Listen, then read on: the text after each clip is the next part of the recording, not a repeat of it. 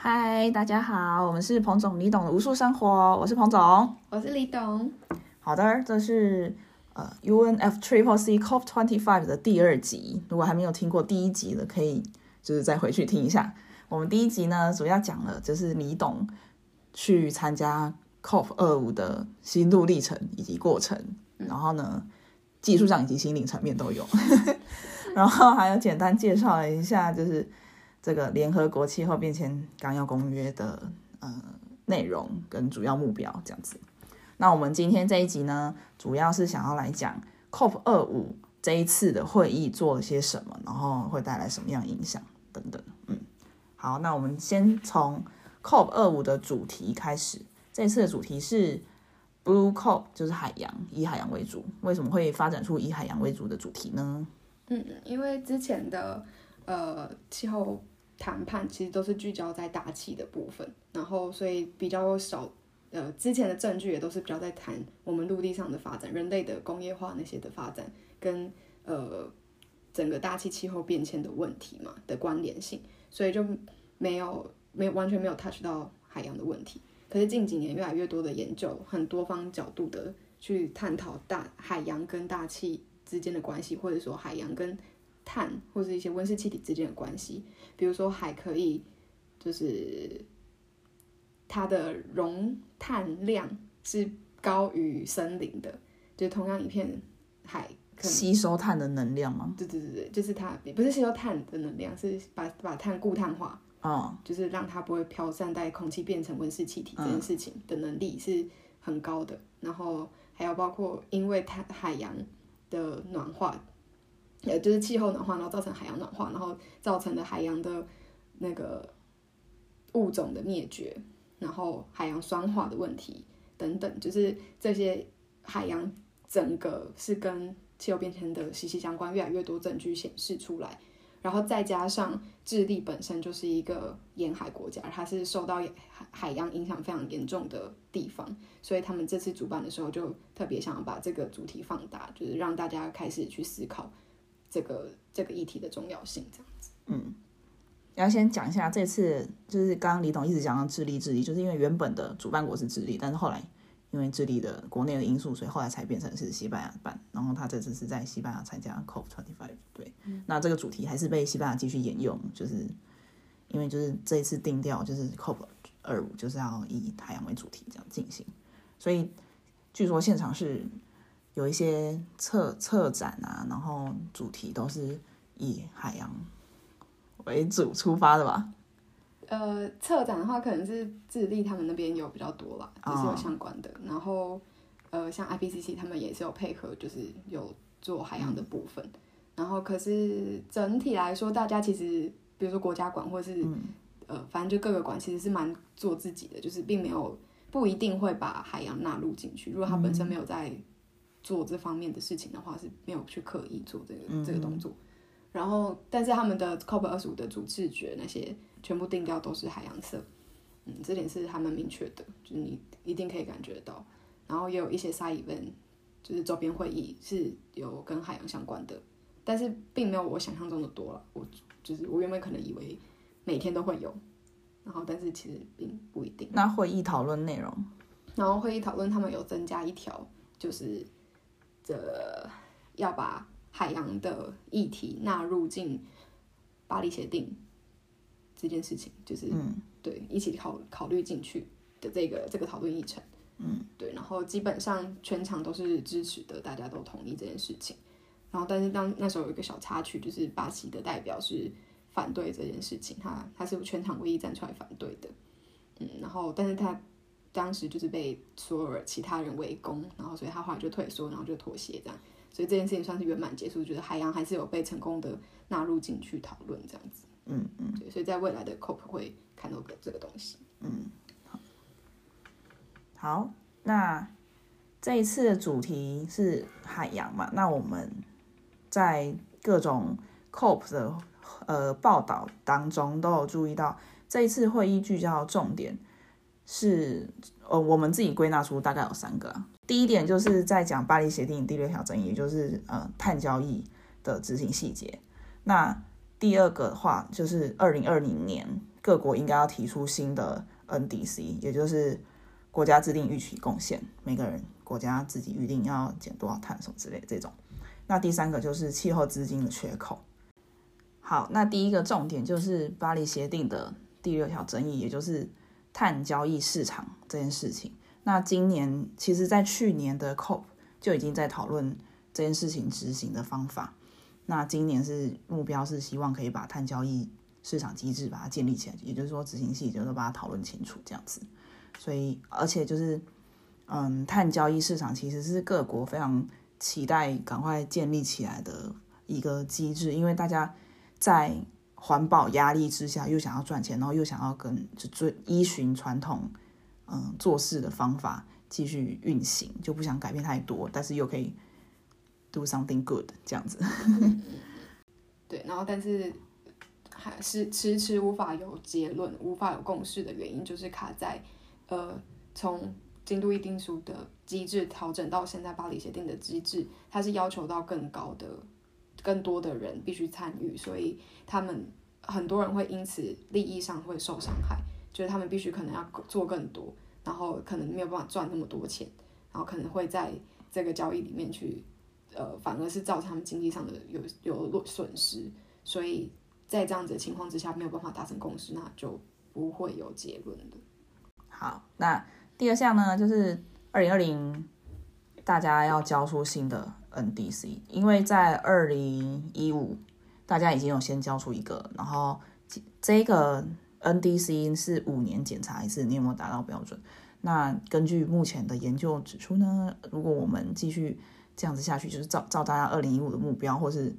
不管我达成都一定无法达到我们希望的减碳的速度跟目标，所以就是而且就是本来就是5年就要再换一次嘛，所以就是2020大家再提出一个新的，那这次讨论重点也是其中一个，那大家都希望大家可以再提出一个更积极的减碳目标，那就看就是2020大家会怎么做这样子。好，第三个是气候资金缺口。所谓气候资金是在COP15的时候，已开发国家就在当时的缔约会议，就是 COP 会议在哥本哈根的时候有承诺说，在2020之前政府要提供发展中国家每年1000亿美元的资金作为对抗气候变迁的资金。不过呢，在去年10月的时候，在那个有举行一个会议，然后他当时截至去年为止，已开发国家只有捐了98亿美元而已，甚至连每年1000亿都没有达成。那就是在9年的过程中，就是也只捐了98亿，那这个资源缺口也是这次会议的讨论大重点这样。在基于这三个讨论重点之下， COP25 到底做出了什么样的结论呢？对，所以最终他们虽然延长了2天到礼拜天才正式结束，那可是其实他们达成的就是进展，这个会议的进展其实很小，就只有做到最后的共识只有一个，就是明年大家都会提出新的 NDC。 但是这个是小到多小呢？就是因为你说明年会提出新的 NDC， 可是你明年可以多就是有叫什么 ambition， 就是都有企图心，对，都没有被规范，所以你可以只是修改一点点，也可以算是你做到这件事情。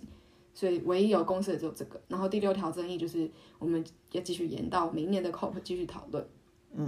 然后气候资金缺口也就是没有共识，就是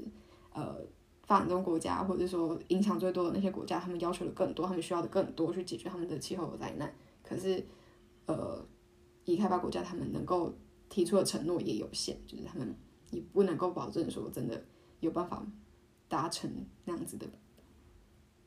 效果。所以在会议结束的时候，就有环保运动人士其实这是一个英国组织叫做 Extinction Rebellion， 它叫反抗灭绝，中文翻译啦。那它其实在之前都做出了很多基于气候变迁这件事情的社会运动啊，或是游行反抗什么之类的。那在这一次 COP 会议场外，因为这一次的会议结论太不具有包袱，太不具有抱负或是具体的东西出来，所以他们就在会场外就是倾倒大堆的马粪，然后演出一些戏剧啊，就对这些世界领袖并没有做出有作为的行动来对抗全球暖化，让他们非常的失望哦，以及愤怒。他们是希望可以透过这个马粪堆让这些领袖知道说，就是你们这些 bullshit 给我停止什么之类，你们都在讲 bullshit， 就是这种东西。那李董，你在参加COP25 的时候有遇到什么社会反抗运动吗？因为感觉就是我们在新闻上很常看到这种世界高峰会啊，场外都会有很多社运团体在外面抗议，希望可以让这些世界领袖注意到他们的声音。其实场外应该不是说是一定是抗议啦，就是场外我们每天的那个捷运出口都会有人在那边举牌啊什么的，就是他们对于所有来参加的人，有决定权的人，他们都希望在告诉他们说，这边真的是有这个地球是真的有人民是关心这件事情的，我们都在盯着你看，就是你给我好好做决定的那种感觉，就是他们都有告诉他们那些诉求，然后那些恐怖的讯息这样子，然后也会发传单啊什么的。然后另外今年比较大条的，我是没有直接看到，我也是听别人说，然后看那些资讯的，是在倒数第三天的时候，我说的是原本约定好的倒数时间，所以是第二周的礼拜三，他们那时候就是有在高层级的会议之前，就有一些青年的气候联盟，就是有到台上去做抗议的行动。那他们这个行动应该是没有经过申请的，那所以就其实是遭到那个主席驱赶，但他们因为太愤怒了，他们就觉得为什么到现在都还没有进展呢？今年的进度还太慢了，这样下去我们今年就是完全浪费了，这样之类的，就是很多各种情急之下，然后没有更好的表达管道，他们就用这样子的方式，就是虽然没有申请，可是还是这样走上台去表达出他们的诉求，然后也是有点刻意的，就是继续号召说那些高官都进来之后让他们来看到这样。然后可是因为高官都进来了，然后大会主席就会更愤怒，他就希望可以控制住场面，所以他就动用了保全那些把他们驱赶出去。然后最后这些100多个就是青年是遭到就是取消那个证件资格，就是代表说他们接下来的 COP 都不能进场，不能参加，然后甚至未来都会有留下记录，然后可能都就是要申请参加 COP 都会有困难这样子。就是往年都没有这么大条过，就是就算有 debate 的事情，可是也都可能不会有这么多人。那这件事情发生之后，很多国际 NGO 大型的环境 NGO 就有在网上一些发言啊、声明稿之类的，就是表达出支持这群年轻人，然后表达出对这个 COP 的不满，就不满他们的行为，因为他觉得这件事情是有关全体人民的，所以应该是要 let people in， 就你不应该阻挡人民去进去里面去发表他们的声音，你应该要去好好听这些人的声音，不是把他们驱赶出去这样。但这件事情就是有争议啦，因为有可能有这些会议就是有它的规则要走，你的声音发表管道还是有它的规则要去遵循，所以就是这是一点争议。另外呢，这一次的会议比较特别，是有牵扯到就是美国是一个小亮点，就是它其实在今年2019年的11月4号的时候，就提出了他想要退出巴黎气候协定这个请求。那这一件事情是因为美国川普政府认为说，我们加入巴黎协定会让我们美国带来不适，就是不舒适的那个不适的经济负担，这是美国的说法。那为什么是选在2019年11月4号呢？就是因为巴黎协定是在2016年11月4号生效，那巴黎协定是规定说你在协定生效的3年后才可以提出退出。那他就在3年后的第一天就提出了说我要退出这样子。那他提出了这个请求之后，要在提出请求后的一年后才会生效，也就是说2020年的11月4号他才会正式的退出巴黎协定。那其实这不代表说美国会永远退出，就是联合国气候变迁纲要公约，它只是退出这个公约下面的巴黎协定，所以它其实还是在 UNFCCC 里面还是有发言权，只是之后就不会参与巴黎协定的这样子。那这件事情就是美国退出，就退出啊，会怎么样？就是其实很怎么样，因为美国是仅次于中国第二大温室气体排放国，那人均的排放量的话也是几乎是全球第一了。所以其实他们有没有加入对就是气候变迁的成效来说其实是蛮重要的，因为你知道就是最严重的那个人既然不加入，那我们其他人就是做再多感觉也无法达到我们最想要的那个目标这样子。那虽然美国川普政府就是扬言并且确实的退出巴黎协定，但是他们美国还是有些组织甚至他们众议院的议长有在 COP 上表示说 We are still in， 他们有在利用各种方式告诉大家说其实我们美国还是有人在关心的，那我们希望我们可以透过什么样的方式来就算我们没有加入巴黎协议，但是我们还是可以做一些事情这样子。嗯哼，对，你刚才少讲一个就是美国很重要的原因，除了他们碳排很高以外，就是他们的资金来源也是最大的，所以是如果少掉这个资金来源的话，那其实对于整个气候行动的推展都还是会有一些其他的负面影响。然后就是美国这个事件也是成为我们今年场外的一个重大笑点嘛，就是因为他们 COP 每年就是每天的会议都会有办一个叫做 Fossil of the Day 的这种喜剧表演，它就是会每天都会针对不同的发手项目，就比如说今天是针对每个国家承诺要做的事情，然后没有达成的事情，然后这样去检视，那距离差最多的就会被获选为前1、2、3名，然后就会获颁奖项。然后今年我看的好几场就是都是第1名、第2名、第3名都是美国。对，就比如说第1名是美国，他因为什么第3名可能是因为是美国加加拿大，因为他们各有什么事情，然后这两件事情是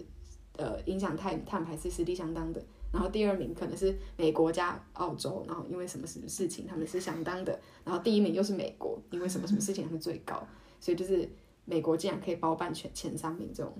很荒谬的事情。那我们就会看到上台领奖就会有3个川普这样子。对，然后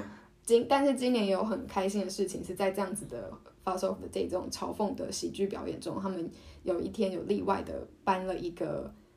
特别奖项，那是真实的去 award 的，就是那时候是丹麦他们国家通过一个协定是那个 ambition 是超越巴黎协定的，然后他们是在他们自己国家内部立法的，就是，所以确实有在执行的。对对对，是要看我记得没错的话，应该是在2050前，他们要整个国家要达到碳中和这件事情这样子。对，那所以就是美国退出这件事情也是不好笑，算是一个小亮点。真的，我觉得是大家很愤怒，然后但是转移到用这种方法去嘲讽，然后去就是对，去对他泄愤那种感觉。那以上是我们大概介绍一下这次 COP25 大概做了什么事情，包括它的主题啊，然后最后的结论，还有这次的几个小亮点这样子。那我们就先休息一下，等一下再回来继续聊一聊。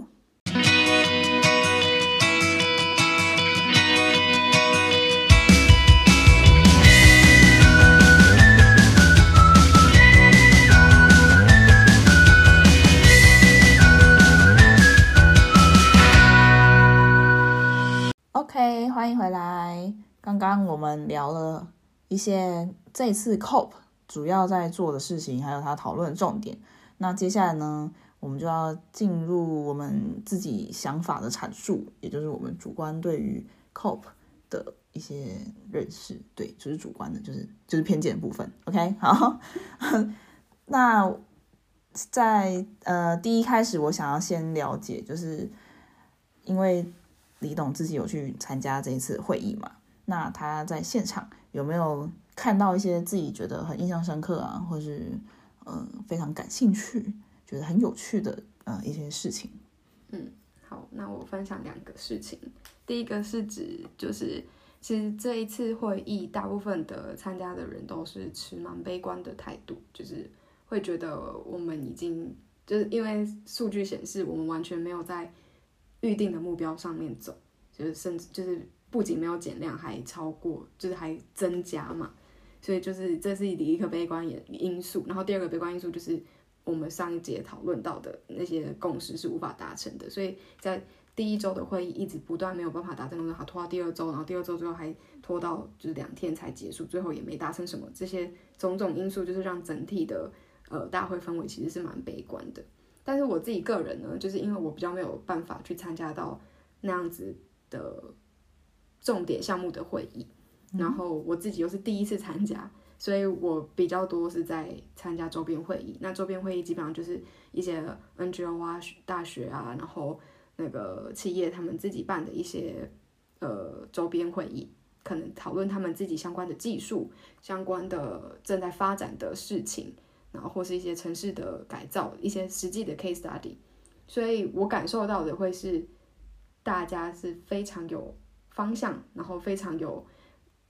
积极在往前走，然后好像有新的技术，然后不断的一起大家都同心协力一起往那边走的那种感觉。然后虽然大家都知道困难很多，然后问题也很多很杂，然后可是都好像在这些场合中大家都愿意坐下来，然后一起合作。不同的，我不管我是政府方，我是企业方，我是 NGO 方，好像都大家都可以坐在一起讨论，即使有争辩，可是好像都在讨论，至少在讨论，然后至少一起往前。所以我感受到的是蛮乐观积极的氛围，就跟整体大会的氛围是有点对立的。然后第二个印象深刻的点呢，就是我自己个人本身会就是想象中参加这个会议的人们都是比较同温层的嘛，就是在关心气候议题的，然后可能对此都是对气候议题是相信的，然后所以会希望去采取很积极的作为的那一种，就是最积极作为的那一群。那对于最积极的那一群的话，我期待的会是我们直接从系统上的去改变，就是比如说去推翻现在的那个资本主义啊，或者是消费主义等等的一些政策出现，然后或是有更多相关的讨论。可是我全场就只有听到一个，就是有一个，而且它还是视讯会议，就是在荷兰办的一场讲座，在讨论城市的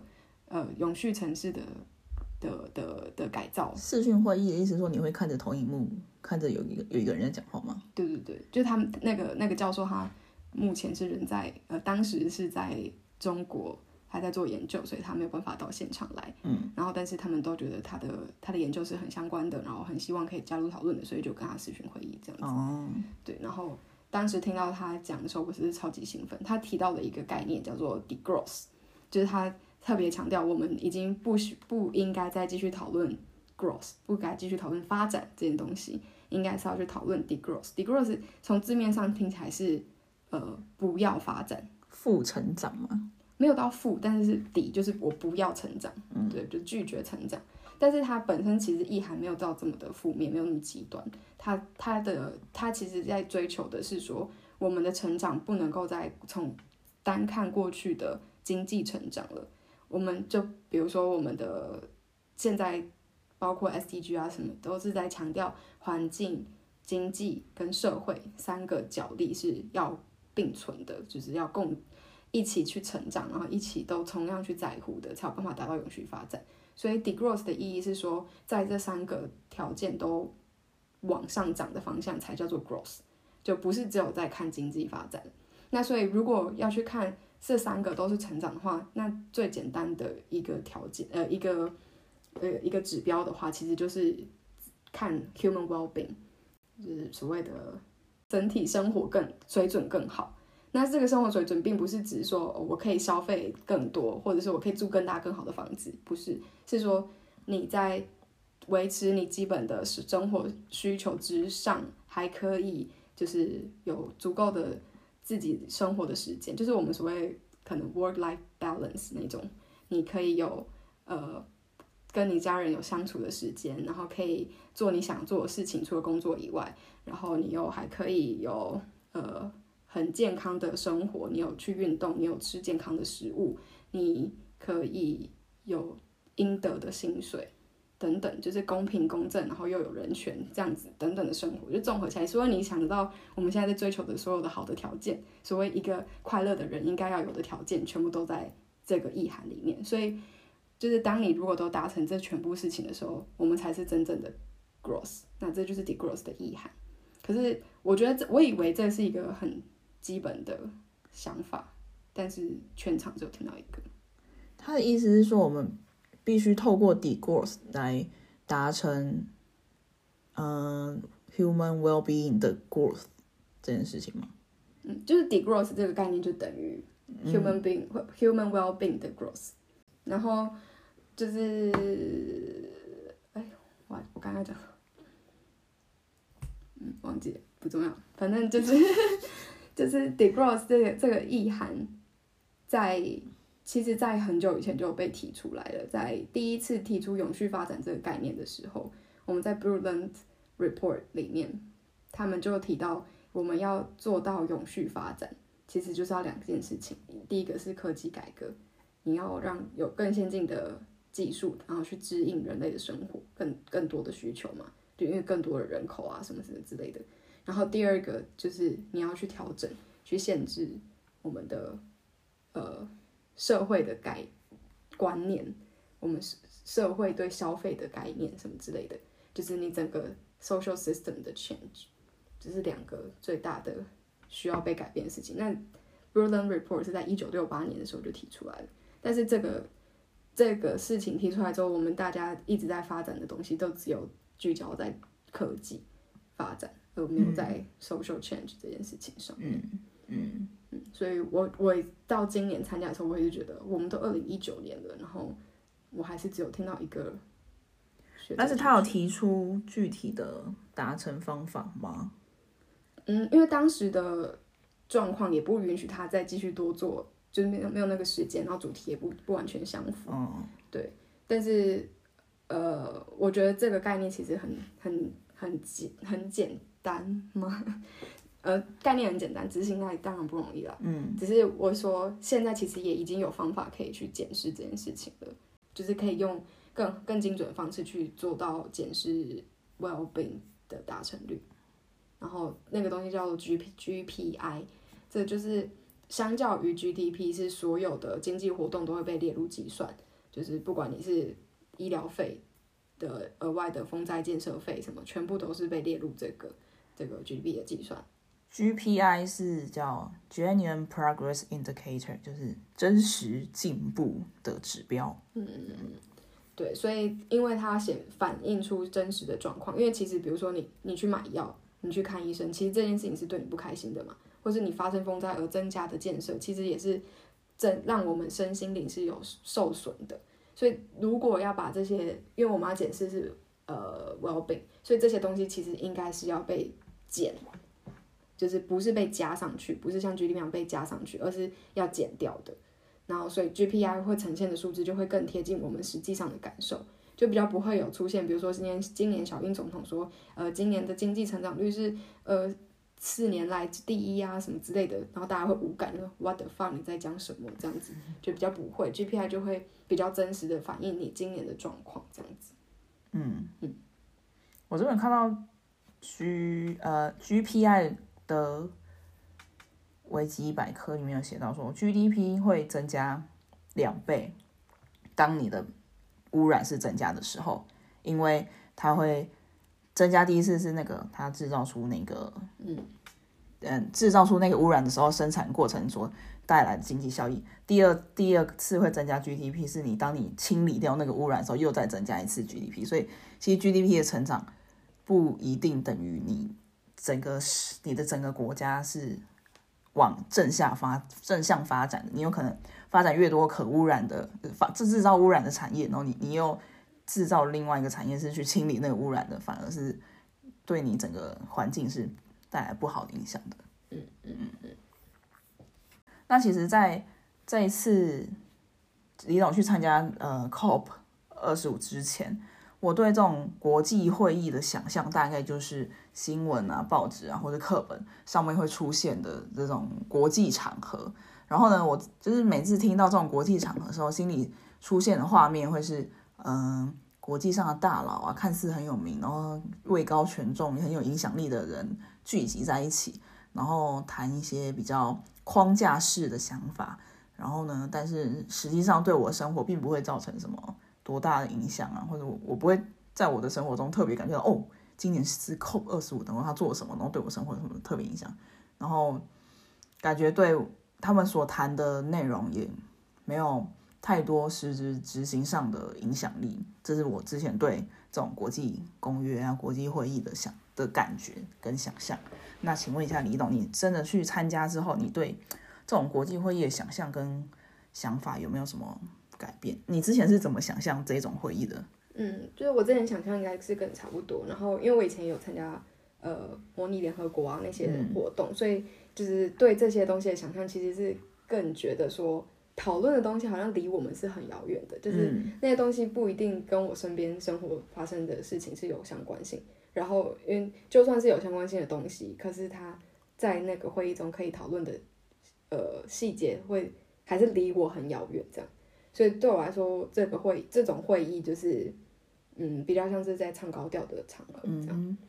然后那这次参加之后有什么改观呢？就是因为我以前比较不了解周边会议的状况，那所以然后我这次刚好又是参加比较多周边会议的状况，所以就会觉得其实因为周边会议基本上都是民间团体嘛，不管是企业或者 NGO 去举办的，或是大学，然后他们讨论的东西就是他们可能实际在做的案例，然后他们实际在进行的研究等等，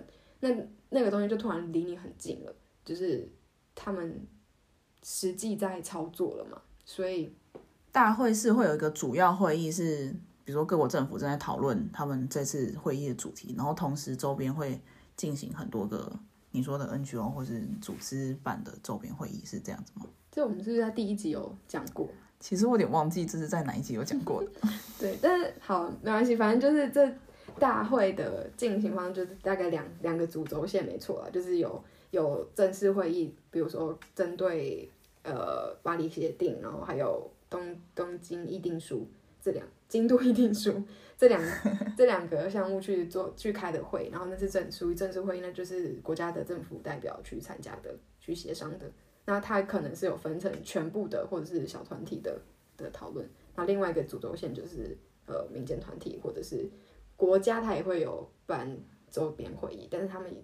进行的主题就是比较不是直接相关那些法条的。对，那所以在这种场合这样，你就会觉得他们讨论的东西其实还是可以跟你很近，就是它就是在你身边发生的事情，这是第一层。然后第二层是真的很近，就算是那些大会讨论的法条，但实际上就是影响到你，就是所以为什么会有周边人会想要去抗议，会想要就是表达他们的愤怒，就是因为你这个上位者你不做出更具野心的目标来的话，那下面执行者怎么可能可以做得更好？大家就是像我们会觉得法律是最低的底线嘛，最低的道德底线，所以如果你的道德底线都定得这么低的话，那你更不用去期待大家可以做的超过这个啊。那你低到说我们就是你现在最低的底线应该是要是我们现在科学研究你最少可以承受的那个容忍度嘛，那结果你还定不到那个程度，你还小于他，就是你做还更少，那我们不是就没完没了吗？那你干嘛还要开这个会？你干嘛还要做这个协定？你就等于白定啊！你定了这个之后，大家还是没有办法救这个地球，我们还是一样会毁灭。那你何必浪费我们这些钱？我们纳税给你去开这个会议，然后你给我弄出一个莫名其妙的东西，这样。所以就是他们做到什么程度，他们有愿意怎么去协商，怎么去互相沟通，其实对我们来说还是非常重要，所以每年都还是有很多人会到现场去追那些谈判，就是这样，就是他们的谈判我们不能够放过他们，就是不能够就好像就等你结论出来就好了什么，这也不行，就是我们要去盯着你看，就是像那些在捷运出口一样的人就是要告诉那些高层者，我们在盯着你看，你给我好好做事，就你不要给我胡来，我都知道你在做什么，你会不会留在历史记录上？所以其实这种大型会议，这些政府或是被派去当谈判者的人，其实我觉得他们压力也是蛮大的，就是虽然知道可能在过程中会有一些弹高，就是弹高调啊，或是就是讲一些比较空泛话的部分，但是我觉得他们做出来的决定基本上也是对他们自己国家甚至是国际负责的吧，他们应该要以这种心态去发言的吧。是啊，对啊，因为假设你今天是一个比较弱势，就是好，假设台湾就是会海平面上升会把我们淹没，那我们台湾如果可以去谈判的话，派出的谈判者理应是要为我们去力争，就是我们就是只有在这种场合上才可以把我们现在的处境还有问题就是一并的解决，而不是就是去那边喝酒啊聊聊天啊这种感觉。所以我觉得美国可以这么放肆的不管这件事情，也有可能是因为他们觉得至目前为止他们并没有受到很大的威胁吧。哦，你说气候变迁对他们造成的威胁？对啊对啊对啊，这是气候变迁最吊诡的事情，最困难的事情，就是因为现在所有影响就是制造者，制造这些污染制造这些问题的人是目前就是过最好的，然后他们过最好，所以他们有最好的基础建设，他们有最好的调试机制，然后最好的防御设备，就是逃难机制等等，你怎么去想都可以。所以他们如果面临了整个地球毁灭的状况的时候，他们还是拥有最好的资源去做调整，然后去逃过这一切。然后甚至到现在他们也不是第一批受害的嘛，我们最明显看到就是现在太平洋岛国就是直接有人正在被淹没了。所以这些太平洋岛国所表现出来的态度确实会强硬很多吗？他们很强硬，可是他们的强硬不代表我们想象中的强硬，就是我们可能会想象美国很强硬，那他可能就可以很坚定，然后就带动整个风向走。可是太平洋岛国的强硬没有办法带动风向走，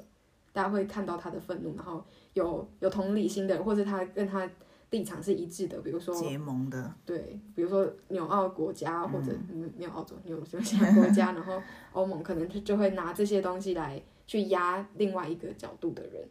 然后可是并没有办法真的带动有这么大的影响力的。OK， 好，那像台湾现在并不是联合国的会员国之一嘛，所以当然这种联合国之下的会议我们也是无法以谈判者的身份加入，我们只能就是像李董这样子用观察员的身份去参与这个会议，也就是场边，就无法进入真正的主要会场内。那但是在台湾参加，其实台湾每一年几乎都有参加这个 COP 的会议，那台湾今年一直有就是有一个 hashtag 叫做台湾 can help，就是我们台湾可以做一些什么哦，请你注意到我们这样子。对，那我不知道这个 hashtag 有没有什么目前为止有没有什么效应还是怎么样之类的，但是我在另外一个访谈的节目里面有看到，就是台大的老师林子文老师就有说，其实台湾作为台湾 can help， 就是台湾如何 can help， 就是台湾作为一个观察员身份，他认为台湾至少是可以当一个解决方案的提供者，不管是想法或是技术方面，台湾都可以作为一个提供者，在实际执行。也许我们无法去